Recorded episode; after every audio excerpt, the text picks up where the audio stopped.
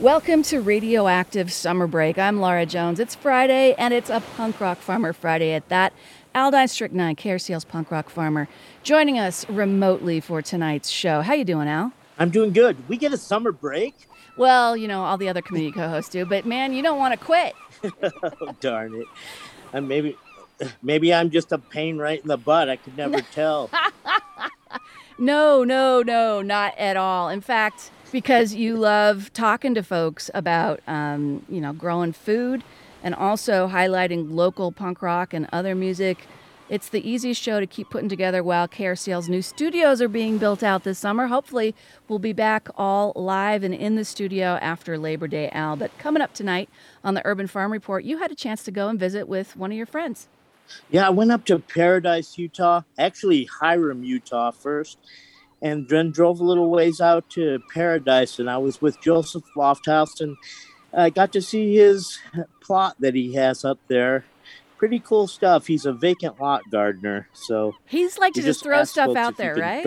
By the side of their house. What's that? He just throws stuff. He just grabs a handful of seeds, like Johnny Appleseed. I swear. But the vacant lot part is pretty cool. It's just like you just go ask people if you can grow something in their vacant lot and see what they say. He's got a book out. Very cool book, Landrace Gardening, and just came out full color. He's really excited about it. He's kind of goes against the grain and teaches a little bit different. Like bring it all in, bring in all the good stuff from all the plants instead of just having one. And it's pretty cool. He's got a good message. All right, we will share that during Al's Urban Farm Report. Also tonight, we got some Skywatcher Leo T. Brewstillery is happening with Slug Magazine. Angela Brown will join us, and a Meet the DJ feature with Liz Schulte, Al, who hosts, the Rude Awakening show, which was Thursday morning at 3 a.m. So you got to get up early. Right. And that show's kind of like the old shows from the old days. Brad Collins, that's the history of KRCL goes back to the behind the Zion curtain days and the dead air days. And she's bringing along the tradition. That's pretty cool. Punk rock, we're still here. It's not quite dead yet. And in fact, tonight we're featuring Usurpers. They got a gig coming up. They have an album that they put out during COVID. We're just getting to it as a result. Scatter's with us, Al. I understand the two of you know each other. Scatter, how you doing, my brother? Scatter, pretty good, man. Pretty good. How you doing? I'm doing good. It's great. It's great to have you with us. We have a little bit of history.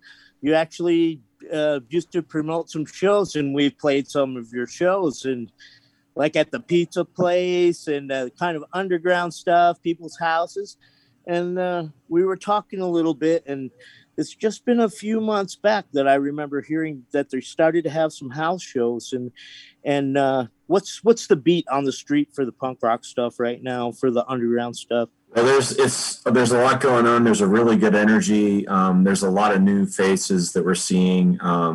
It's all happening pretty much in backyards and garages and basements and parking lots right now. And things start picking up right around the time people were getting vaccinated and stuff.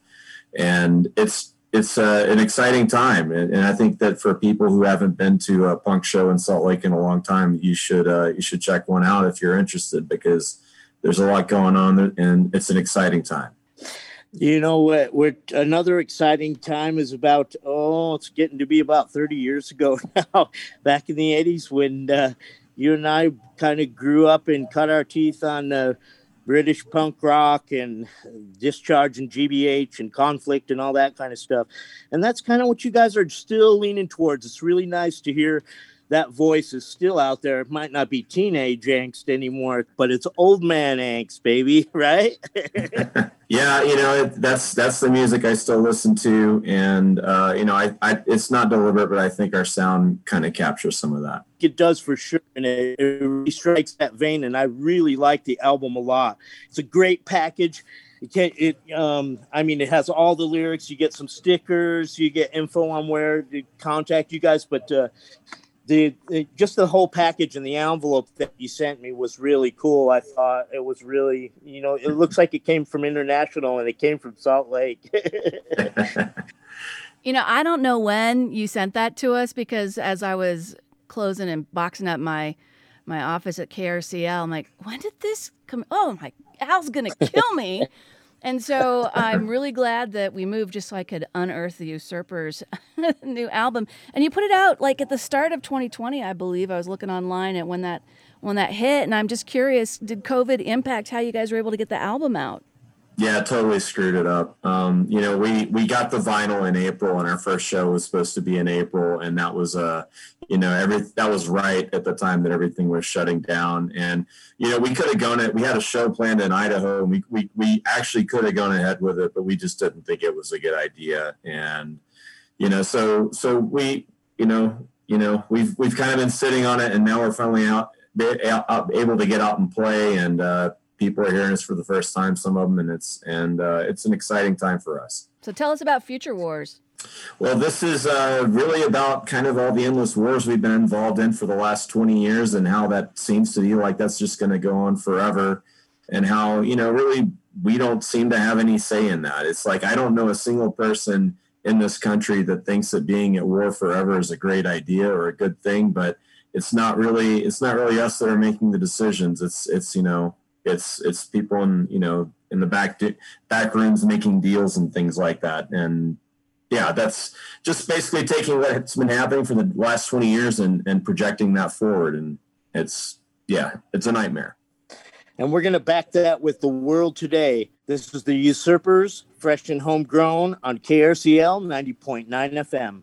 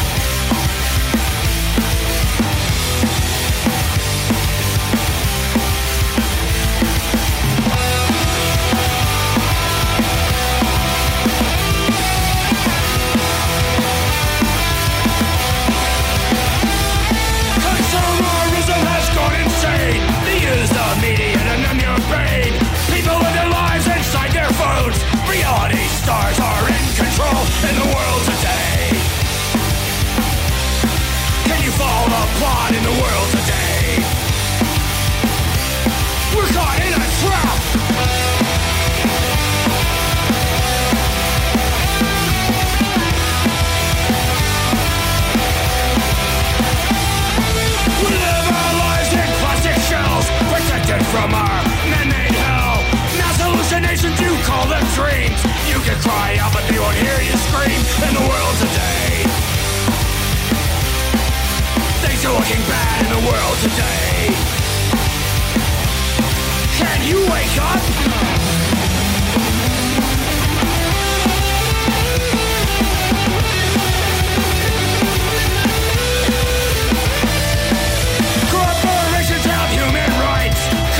Kill the innocent on sight. Medicine for profit will make us fit. They can't sell us drugs if we're not sick. In the world today, that's the way of the world today. Watch it force away.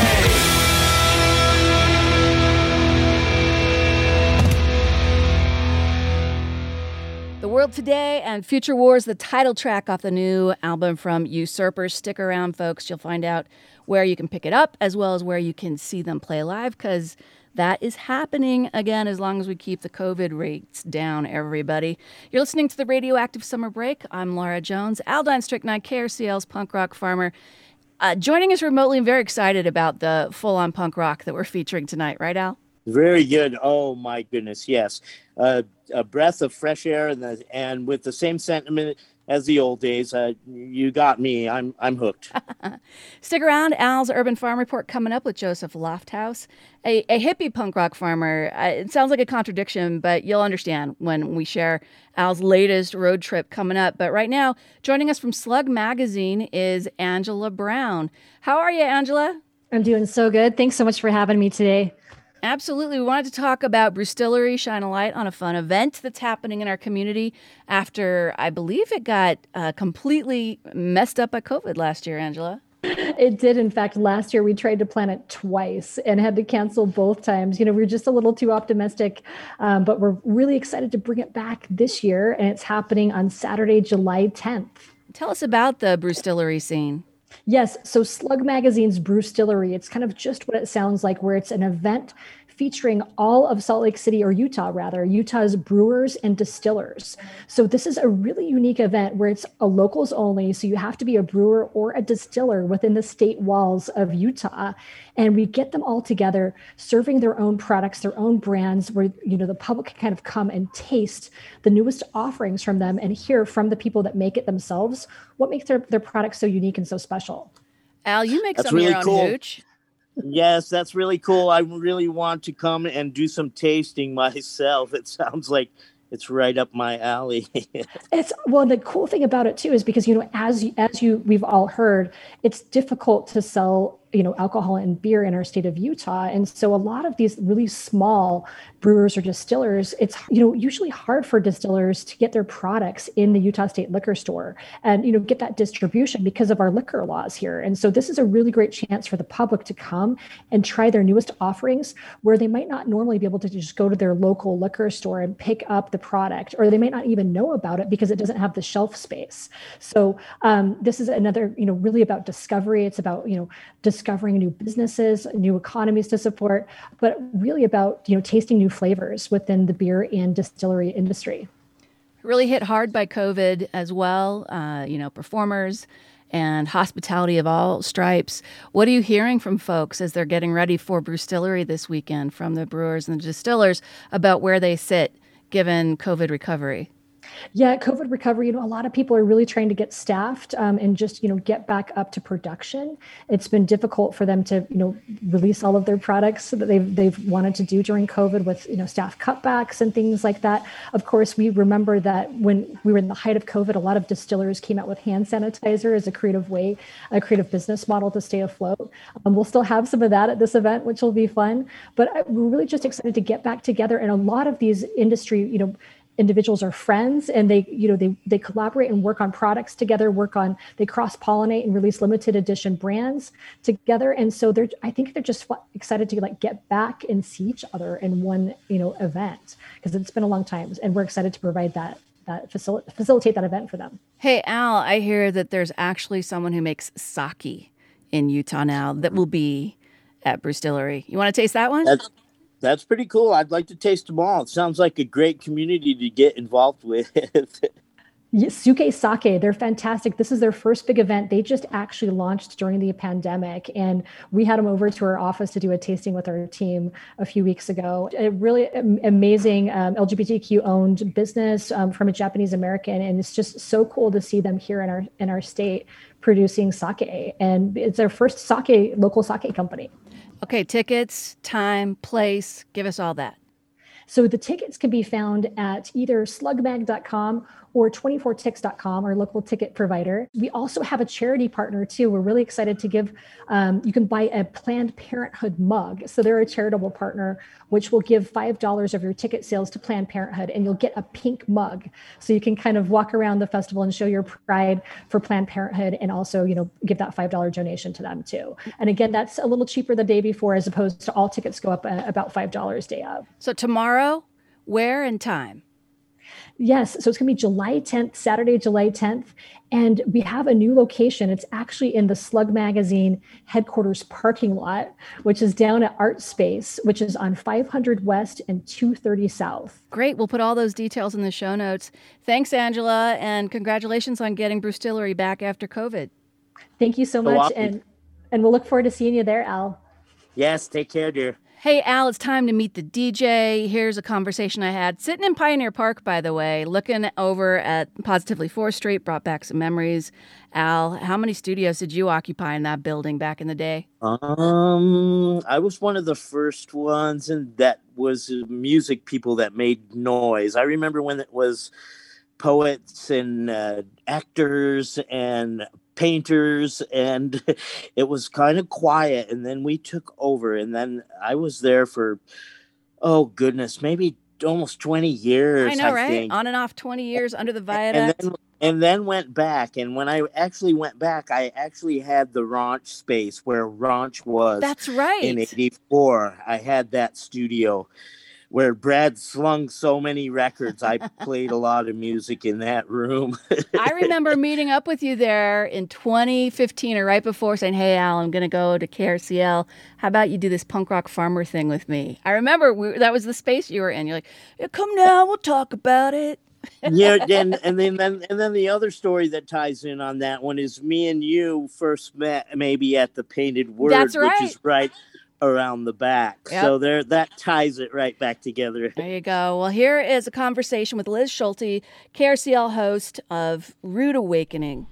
All right, so this is a Meet the DJ kind of conversation, so I'm going to ask you some non-music questions, too. Sick. Let's do it. What's your favorite thing to bake, since I just met you outside Carlucci's, where your sister is the proprietor and you are also a baker? I really like, probably the baguettes. And it's because it's a multi-step process. So that's probably my favorite, yes. Wow, okay, so get me from baking to punk rock. Oh, I think that they have no connection. So there you go, it's chaos. Yes, yes. I actually think that a lot of people that I know in the punk scene, though, actually work in food. I don't know if there's like a connection between like creating stuff that others consume. I don't know, maybe. Or it's shift work that you can work around your band. It could be that as well. So when did your love of punk rock and ska start? I mean, ever since I started choosing my own music, I think. So how old was that? Oh, so I think it was actually really, really, really young. I think my first show that I ever went to, I think I was 12 years old. Wrap your head around that. I think it was 12. Yeah. Did your parents take you, or did you sneak out? What was the deal? My older brother took me. I remember like begging my parents, and they were like, "You're way too young." And yeah, so that was my first show. What was the show? What was my first show? I'm trying to remember. It was at the Triad Center. Violent Femmes. It was the Violent Femmes. Yeah. So like 12 years old, Violent Femmes, Triad Center. Wow. It's pretty crazy. Kind of really reshaped your worldview, it sounds like. I remember I also won some tickets right after that. So I'd already been to my first show. So I thought I was like... You're an old pro. Oh, that's what I thought. Yeah. So I won some tickets to... it was Green Day when the Dookie album, right before that one dropped. Yeah. And I remember I was on the guest list because I won these tickets. And I showed up to Deviate, and the doorman laughed at me. And he's like, "I'm not letting you into this show." And I was like, I'm on the guest list. And he's like, no, you're not on the guest list. But I was probably 13 at the time, you know, like really, really young going to shows. And then from there on out, I felt as if I could just do it. Yeah. Right? Mm-hmm. You know, when the doors open and you're like, yeah, I can go to shows. So from 13 on, I was definitely hitting, you know, more underground shows. But yeah. I've always been into punk and ska. Well, my punk rock scene was a generation earlier, at least, right, from yours. But I remember that kind of like, I can do this. I can do this, yeah. I don't need to, I can figure this out. Yes. And it's totally different than it is nowadays. Like, how do you even find out about shows nowadays, right? Social media. Well, that didn't exist. There were flyers. But a flyer feels like it's for everyone. Social media, you have to be within a group. So there's like this different feeling of acceptance nowadays, I believe. I feel like it's more open in our time, in our generation. It feels more secret society now, oddly, the more we can communicate. Right. Wow, that's pretty trippy. But also think about like counterculture, right? So there's this amazing counterculture here in Salt Lake because, I mean, we all know why. But that builds community. Yeah. And when there's something to be in opposition to, whether it's the status quo, a predominant religion, your parents. Yes, absolutely. Commercial, anything. So how did that shape who you are and what you do? Because you're also involved with Spy Hop. So absolutely, yes. So Spy Hop is something that when I was a teenager, I needed Spy Hop. Didn't quite exist. So Spy Hop is a local nonprofit that teaches digital media to teenagers. So I work in the design department, and design means so many different things. But I help with the special effects, the animation, the game development. All of those things fit within design. And so that's what I help teenagers create. And it helps them express themselves, tell their story to the world, maybe empower the youth as well. So I want the teens, once they leave our programs, mm-hmm, to be really awesome, well-rounded youth that are able to take on the world. You know, it's kind of interesting because you see punk evolve from its kind of implosive ethos, right? Yes. Burn it all down. Absolutely. And here you're telling me what you're trying to do is help people express themselves, take on the world, and change it. Yes. But, you know, I also feel like punk has those attributes as well. Think about, like, the Boyne community or, like, Food Not Bombs. There's always been this, like, underground, I'm trying to change the world. Sure, I have to burn it down first, but then, like, what comes of it after that, yeah, I get to decide what that looks like. And isn't that what every next generation is? Yeah. Well, shout out to Aldine and Rock Against Reagan, right? Yeah, absolutely. And now it's Rock Against whatever, because there is always something to challenge in the world. Yes. So when it comes to doing Rude Awakening at 3 a.m., granted, we're in this COVID environment where we're all having to homecast. Yes. But what's your approach to creating that show and why? That's a really great question. Okay, so the reason why I actually started doing the show at that bizarro time is when I was baking bread in the morning, it felt like the music was too slow. I mean, there was no DJs, right? It was music, granted, but it was all like autoplayed music. And I wanted some high energy music to kind of get me through baking off that bread. I wanted something with some like pizzazz and energy and oomph. I didn't want to fall asleep. I wanted to be up working, because that's what I was doing. So my show kind of like resembles that. It's high intensity.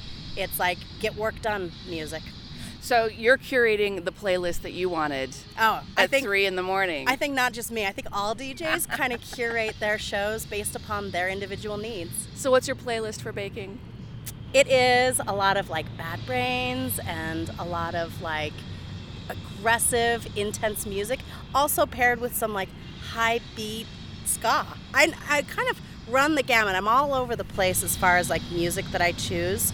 It could be NoFX, it could be Bad Religion, it could be whatever it is I feel like. And I hope that people don't know what song's going to come on next. I hope when people listen to my shows, they're like, how did you go from like a slightly country to like a bluegrassy punk to like, you know, Boxcar Kids all the way to grindcore? Like, how do you even go? I'm hoping I'm keeping people on their toes and waking people up. Okay, so I don't know anything about your personal life, and I was just saying, do you want to talk about it? Do you have kids? You have 3. I have 3 kids, yes. 17, 12, and 10. Wow. So what do you tell them about your punk rock days? I mean, you were 12 when you went to your first concert. Yeah. Have you let them go to their first concert? If yet? Any of them would be interested. I think that there's this thing where kids are going to try to be different from their parents, right? So if your parents are punk rocks, what are they Michael P. Keatons. Yeah, exactly. Okay, you guys are going to have to Google that if you're too young for that reference. So the joke around my family is that when my kids rebel, that they're going to become missionaries. No, honestly, I have 3 fantastic kids. I'm super close with them. I think that, you always listen to the music that your parents listen to, whether you want to or not. It's just like playing in the house all the time. Mm-hmm. And I think there's like a special place in their heart for my music, whether they want it to be or not. But I'm leaving space for them to go down whatever path they choose. Oh, and it's like a dagger to the heart when they tell you your music is for old people, and you're like, no, that was the soundtrack of my youthful rebellion. No, I totally support that. I like having my own things that's vastly different than theirs. If they ever said that I listen to old person music, I would totally support it. I've got a sticker on my car that you gotta see. It says, like, old punks don't die, they just sit in the back. Punk rock is still alive here in Salt Lake City. That's right. That was the Meet the DJ, Liz Schulte from Rude Awakening, which you can hear Thursday mornings at 3 a.m. And, of course, if you go to krcl.org, you can find the last 2 weeks of any show, Al, because listeners support this listeners' community radio station of Utah. We're able to provide those kinds of archives on the website. Let's do some more music, though. Scatter's here from Usurpers. New record out, Scatter. Really like it. What's the next song we're going to hear? I think it's going to be Henry Myers. Tell me a little bit about the story behind this one. Sure. So I grew up in a place called Port Arthur, Texas, and Henry Myers was a man that was killed by the police there. He was mentally handicapped, and this was a long time ago, but it's something that really hit me hard. And he was executed basically in front of his family after he had surrendered. And the 2 police officers who were responsible, one of them I think I went to high school with, actually, they basically got off. I mean, they never even went to trial. There was, the city government put together a commission to investigate and make recommendations about what was going to happen. But basically it was just seemed to be just a strategy to appease people and keep people from, just to channel their anger away from anything that would really make a difference. And, unfortunately, this song has become much more relevant than ever because, this sort of thing is happening almost every day now, it seems. Yeah, it's a crazy situation, sad state of society, as they might say. Henry Myers, we're going to back this one with We All Lose. How about just a little bit more about that one, and I'll introduce the songs. Sure. We All Lose is about elections and how, we're constantly being forced to choose between the lesser of 2 evils. And as long as we accept the choices that we're being given, we're always going to be making bad choices because we're not being given any good options. And that's the outcome of elections is we all lose. And that's what the song's about. This is the Usurpers from the new album, Henry Myers and We All Lose, KRCL 90.9 FM.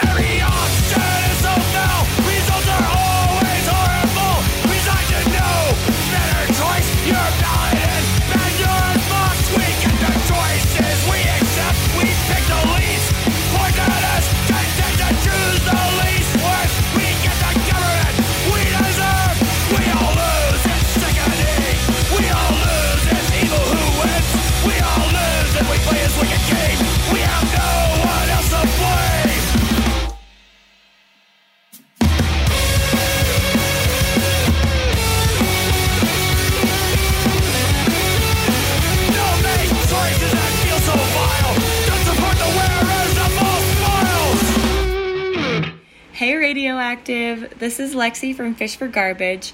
I just wanted to remind everyone that tomorrow we'll be cleaning up the Ogden River for the first time, and there's still time to register at fishforgarbage.com. We'll be meeting up from 9 a.m. to noon, starting out at West Stadium Park. That's at 1650 Jefferson Ave in Ogden. Next up, we'll be cleaning up the Green River in mid-August, and then the Weber River after that in September. Remember to #FillTheNet and pick up trash anytime you're out enjoying Utah's waterways. That way we can all help to keep it clean and be stewards of places we love. Fish for Garbage hopes to see you on the river. Skywatcher Leo T here. Look up, look around, and get a little bit lost in space. Wow, as we cool down from the intense heat in the shadows of late afternoon and in dusk, look to the west and see Venus looking like an aircraft carrier or an airliner coming in for a landing, and hanging near here is fainter Mars. In a few days, the 11th through the 13th, Mars will glide near the shining planet for a stellar conjunction of our closest planetary neighbors, and not to be left out, the moon joins them. Then after dusk evolves into darker skies, look above and to the east for Cygnus the Swan, or the Summer Triangle. At the top of the triangle is glittering white blue Vega that is a mere 25 light years from here. Then arc to the south after you look at that, above the horizon for Scorpio with Antares beating like an orange heart. Enjoy this. And then to the east a bit for Sagittarius right next to Scorpio. Looks kind of like a teapot. Scientists estimate that this is the center of the Milky Way galaxy, or in that direction anyway. If you're in a dark spot, you can see the clouds of mysterious nebulas and clusters and above here, twinkling and radiating energy. And as we go into this energy a bit, we find from a Stardate magazine that in August 1977, an astronomer named Jerry Emmon was scanning the sky from a radio telescope appropriately called the Big Ear. As he slewed across Sagittarius, he recorded a very strong radio signal. This faded in and out over 72 seconds. Computers recorded this on a printout, and Mr. Emmon wrote, "Wow!" The level of strength of the signal was only recorded in 50 radio bands, which sounds like a lot to me, but these events suggest a possible intelligent origin. Astronomers have not been able to find this signal since. This could have been caused by a natural astronomical event, but it's very possible that it's one of humanity's first detections of ET. Yeah, wow. Fast forward to April 2020 when two ground-based radio telescopes detected an intense pulse of radio waves. It only lasted a mere millisecond, but it was a major discovery, representing the first time a fast radio burst, or FRB, had ever been detected so close to Earth. Kind of makes you wonder.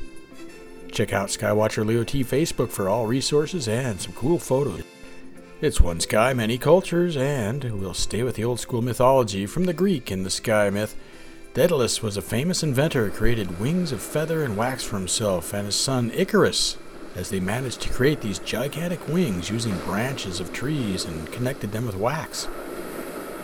He taught Icarus how to fly, but warned him to keep away from the sun because the heat would make the wax melt and the wings would fall apart. They both took flights to the sky, but Icarus was young and enthusiastic. Excited by the thrill of flying, he flew too high to salute the sun, then swooping low to the sea, and then up high again. Soon his wings began melting. Then Icarus fell into the sea and drowned. It must have been a good flight, though. So make your wings of feathers and something besides wax as you fly to the stars. Skywatcher Leo T. There you go, Skywatcher Leo T. Check tonight's show notes for a link to his Facebook page, catch up on all his sources, and find out about the star party he's planning. It is Punk Rock Farmer Friday. I'm Laura Jones and Aldine, KRCL's Punk Rock Farmer. It's time for the Urban Farm Report, and you went on another road trip. I went on a short road trip. You know, it was about 3 hours round trip, but I went up by Logan, out in the country, beautiful stretches of little land with farmlands and stuff out there. Really nice. Hyrum, Utah, Paradise, Utah. And I got to talk with Joseph Lofthouse about his promiscuous growing principles, let's call them. And here's that conversation with Joseph. So I call this my main field. I've farmed in this field for the last 13 years without fertilizer, without compost, without manure, because I grow a lot of weeds and I turn the weeds back into the soil. Uh-huh. And I also select for plants that don't need fertilizers, because if you're always fertilizing your garden, then your plants come to depend on it. Yes, they do. And this is the vicious cycle of industrial agriculture. Right. And it makes the worst bugs and the worst diseases and all those things. And it's just really asinine the way that people think the best way to do things is for everyone, and it really is totally opposite of that. Right. I'm talking with Joseph Lofthouse, and we just came from his plot that's down in Hiram where he lives, but we're in Paradise, Utah now. We've come down the road just a little bit, and you've been here 13 years, Joseph, and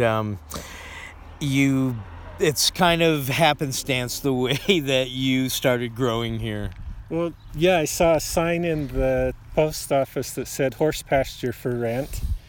And so I knocked on the door up here, and the lady put me through an extensive interview process. And I passed the test, and so here I am all these years later. And it's kind of funny.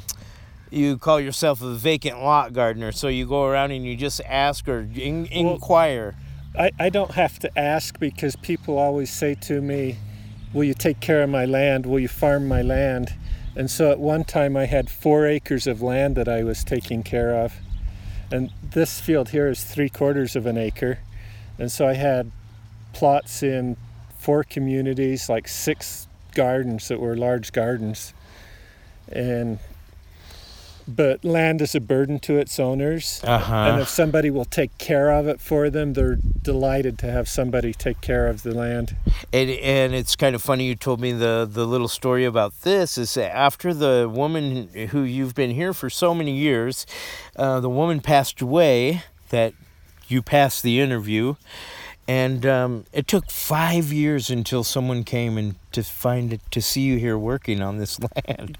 But basically, yeah.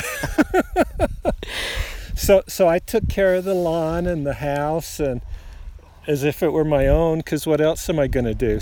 And so I mowed and I watered and I kept the place presentable so it didn't look like a weed patch. But that's part of the vacant lot farmer contract. you take care of things. Very cool, very nice. And obviously the lawn is still taken care of. I mean, if no one took care of it for that many years, you'd have quite an overgrown plot of land right there. Oh yeah. What's growing here in this one, Joseph, and what have you got going on as far as your promiscuous stuff? I see little tomatoes here. Yeah, so I'm growing tomatoes right here close to the fence, so they're easy for my landlord to come and pick. And I also grow some, so I put flags on tomatoes to mark that this one is exerted. That means the flowers are open so they can cross-pollinate. But that was the only one in this row that had that trait. I'm growing a lot of green. So you're keeping track of this trait with a little ribbon on there. Yes, and over in other parts of the field, some of the 2/3 of the plants will have ribbons on them.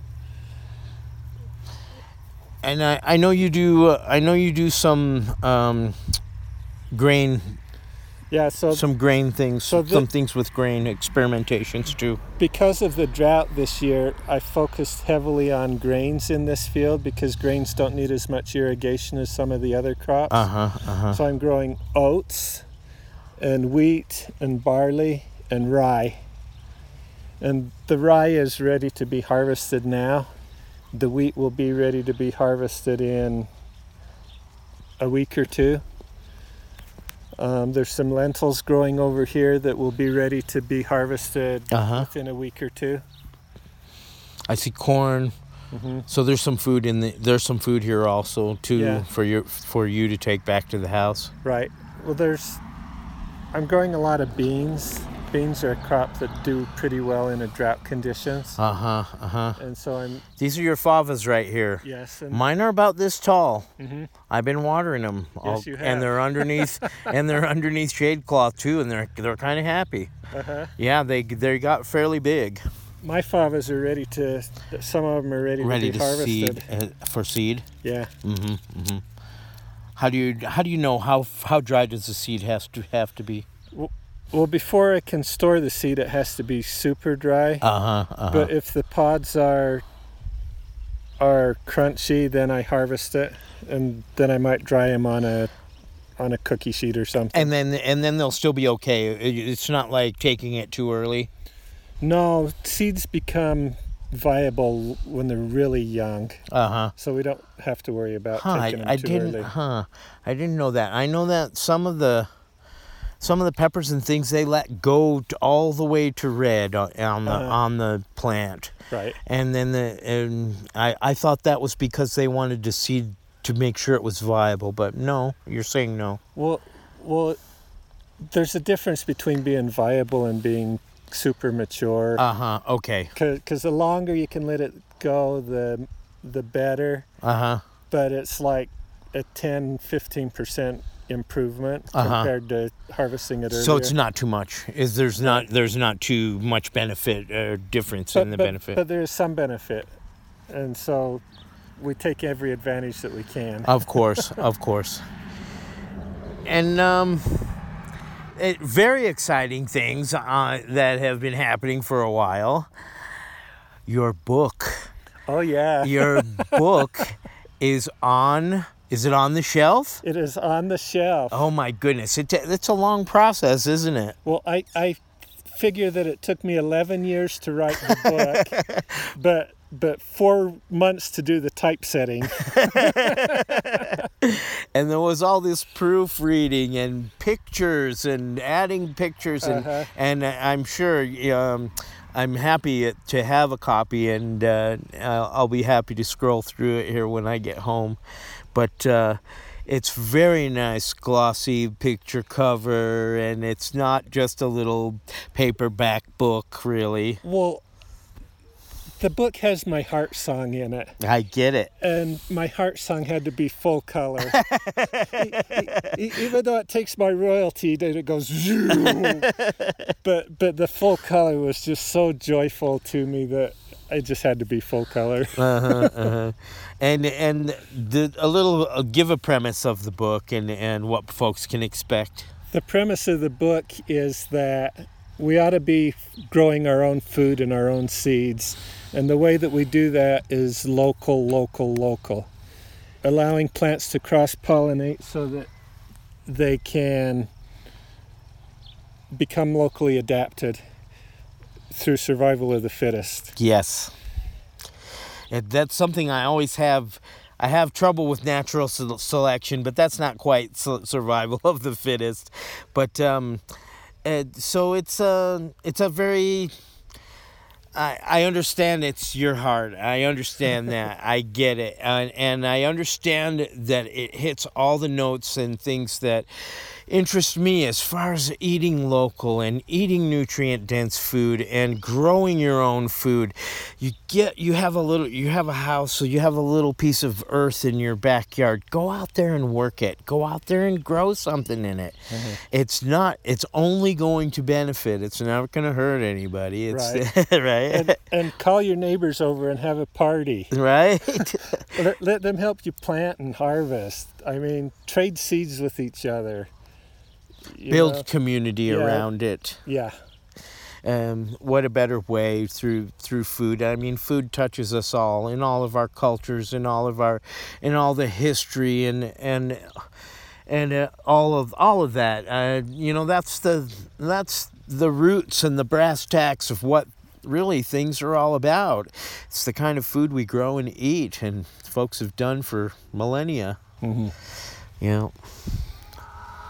So my book is dedicated to the tens of thousands of years worth and millions of illiterate plant breeders who brought us every variety that we're currently growing. Right. And the thing is, it's keeping those varieties alive, right? I mean, we want the diversity of things as far as big agriculture and the way things that are grown in those aspects. They've limited the number of different varieties, and they've put like a clump on it, and so this is why it's even more important now, isn't it? Go ahead. So like in my fields, in a year other than this year because of the drought, I might grow 5,000 varieties of sweet corn. Wow.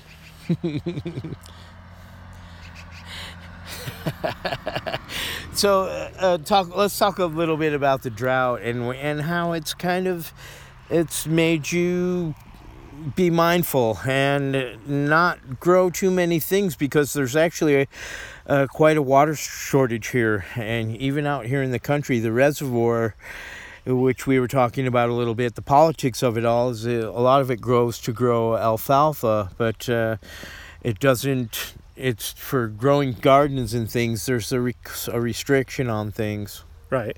And I left about half of my field fallow this year because of concerns about water, and I feel perfectly fine with that. But you did it in a mindful way in order to conserve water, in order to... Well, and also not to get all my hopes and dreams tied up into a garden that's going to run out of water halfway through the year. So you're hoping to have enough water to feed what you did grow. Well, the grains will all mature. Uh-huh. And the beans will mature. The squash might suffer. So I didn't put all of my seeds in the ground. I put half of my seeds in the ground. Like something with a big, huge, with a lot of green that goes along with the plant. Squash plants are big and long, and so they take a lot of water, obviously, right? That's what you're saying.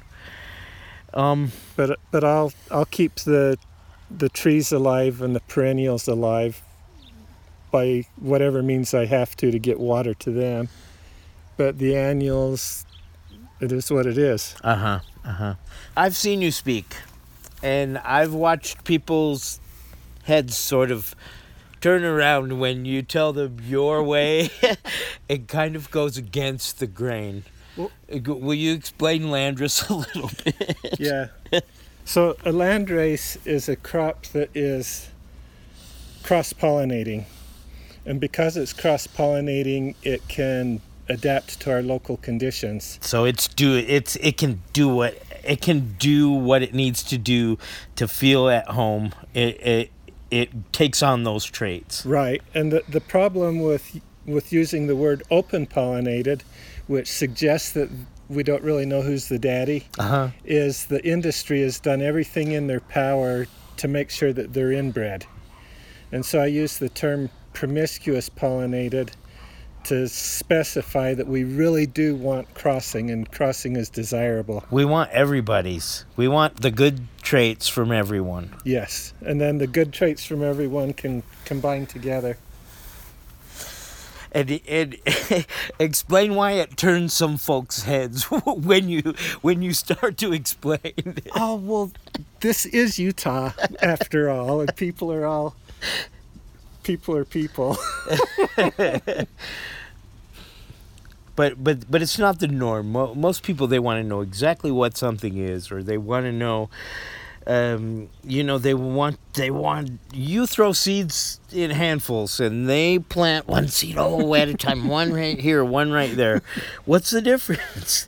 Well, see, an heirloom is a variety that was the perfect variety for a faraway farm a long time ago. And I want my crops to be changing with every growing season so they can keep up with the weather, the bugs, the farmers' habits. Sounds perfect. What else you got growing here in this garden? This is the one by your house, and then you have another one. I call this my kitchen garden. Okay. It's where I feed myself. So there's turnips and beets and kohlrabi. We had a kohlrabi for lunch today. How do you cook it? Most people don't understand what it is, and it's different, and that throws a curveball at people. Yeah. They don't know how to eat it. Well, kohlrabi can be eaten raw, and I eat most of them raw, but we also chop them up and cook them. Just steamed a little bit in some, or sauteed in some butter. So, everyone this year, I hear the complaints, or the word on the street is bugs, and heat, obviously. And I see some little pinholes in these these here on these leaves. What have you got eating these plants? So we've got grasshoppers that are eating the... And they're in droves now, aren't they? Yes, because of the dry weather, grasshoppers are really prolific this year. So I let the chickens out every evening about sunset. And they spend a half hour eating grasshoppers in the garden. Do they... My chickens want to eat every plant sprout thing. Well, I stand right at the edge of the garden and I keep them out of the garden, more or less. I have a patch of chickweed there. That's their favorite food. So they go that way. And one of the other things is mild winter is why there's quite a few bugs. Isn't that true? Yes. And it was a mild winter last year. It was a mild winter. I hear complaints about all the bugs. They're all in force. All the ones that we don't like are in force. Yeah. See, I also have something eating my beets. Some kind of leaf miner. And there it is. I just ignore them because they're not killing the beets and whatever. Let's go back to the book, Joseph. Tell me a little bit more about the book, and we'll talk about where folks can get it, and obviously. I want the book to be a message of hope and joy and community, and a message about going back to the old ways of saving seeds as communities. And part of the way we do that is each community develops their own varieties of seed, and that's done through allowing things to cross and saving seeds from plants that really thrive for us. And with those two things working for us, we can really build a delightful, local, reliable food system. Like it. And where can folks get the book, Joseph? I'm assuming you can get it online, or sure. Yeah, so the book's available from Amazon and from Lulu. It's also available on my website, lofthouse.com. Thanks so much, Joseph. Thanks for showing me your garden. I'm really glad I came up and spent a little time, wonderful evening sunset here in the garden with you. Thank you, Al. It's been a pleasure seeing you as always. You too, my friend. Cool. Joseph Lofthouse. Check our show notes for a link to his new book, Landrace Gardening. Big thanks for having him on tonight. We're just about done here with the show. It's been Punk Rock Farmer Friday. I'm Laura Jones alongside Aldine Strickland, KRCL's Punk Rock Farmer. But we got to get some more music here from our feature band tonight, Usurpers, and Al Scatter's with us. What songs are we going to hear now, Al? So it looks like we're going to hear Borderless Nation and The Enemy Within. And this is a great new album, Scatter. I just want to say that I really like all the songs on it. It really hits hard as kind of a British thing, leather, bristle, studs, and acne kind of a thing, which I know we kind of both go back to, right? Yeah, absolutely. Absolutely. I still have my original cassette I bought in the 80s of that album. You got a gig coming up, I understand? Very good. Yeah. So July 16th in South Salt Lake, we're playing a parking lot show at the parking lot of a couple of businesses, Spook's Boutique and Oliver Punk Rock Store. And the address of that is 3457 South State Street. And that's going to start at 5 o'clock. And the headliners for that show are locals, All Systems Fail, who are a great local band that has a lot of history behind them. And there's a band driving all the way from East LA for this show called The Runts. And they've been doing a lot of those sort of crazy outdoor shows that the police been trying to shut down and stuff. We got some other local bands besides us playing. There's going to be 5 bands total. And it's also a good opportunity to check out these stores. They're going to be open for the first part of the show. And, it's really hard for a lot of independent local businesses right now, so we're hoping that's going to help them out some. Al, it sounds like the DIY punk scene is thriving and doing pretty well despite the year that's been. Yeah, it's, I think there's a lot of people who both, are kind of realizing that, life is short and, we got to take more advantage of, the opportunities that life gives us to get out and really, live. basically. And, you know, so there's so many new people coming to punk shows right now. There's so much new interest. There's like some of these backyard shows, there's been over 100 people at, and, you know, I think that if you're interested in punk rock at all, you ought to come check it out, because this is a really exciting time in our local punk scene. That's really cool. You know, I can remember an exciting time back in the later 80s, but 300 people would come out to a club to see a local punk rock show. That was a pretty cool thing. It was before everything splintered and went into skinheads and straight edge and this and that, and everyone used to get along here. Salt Lake City is a great city for punk rock, and obviously it sounds like it's still alive and well. Thanks. Yeah, I think we're going through a renaissance right now, so yeah, it's very cool. Where can people get a hold of the album or track you down online and get the details on this show coming up on the 16th? Well, we've sent copies to Raunch Records, Diabolical Records, and Graywell. I'm not sure if they all still have it in stock, but I'm going to be hitting them all up pretty soon to make sure they still have it. But you can actually get our music for free from our website. If you go to usurpers.com, you can download the MP3s for free. You can even print your own CD covers and tape covers. Or if you want to buy the record, you can buy it directly from us. Through our website, or you can just hit us up via email or whatever. And we're trying to get our music out there as cheaply as we can.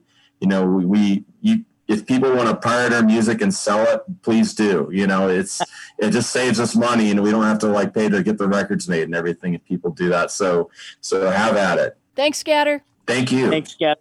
Thanks, buddy. This is the Usurpers off their new record, Borderless Nation, fresh and homegrown on KRCL 90.9 FM.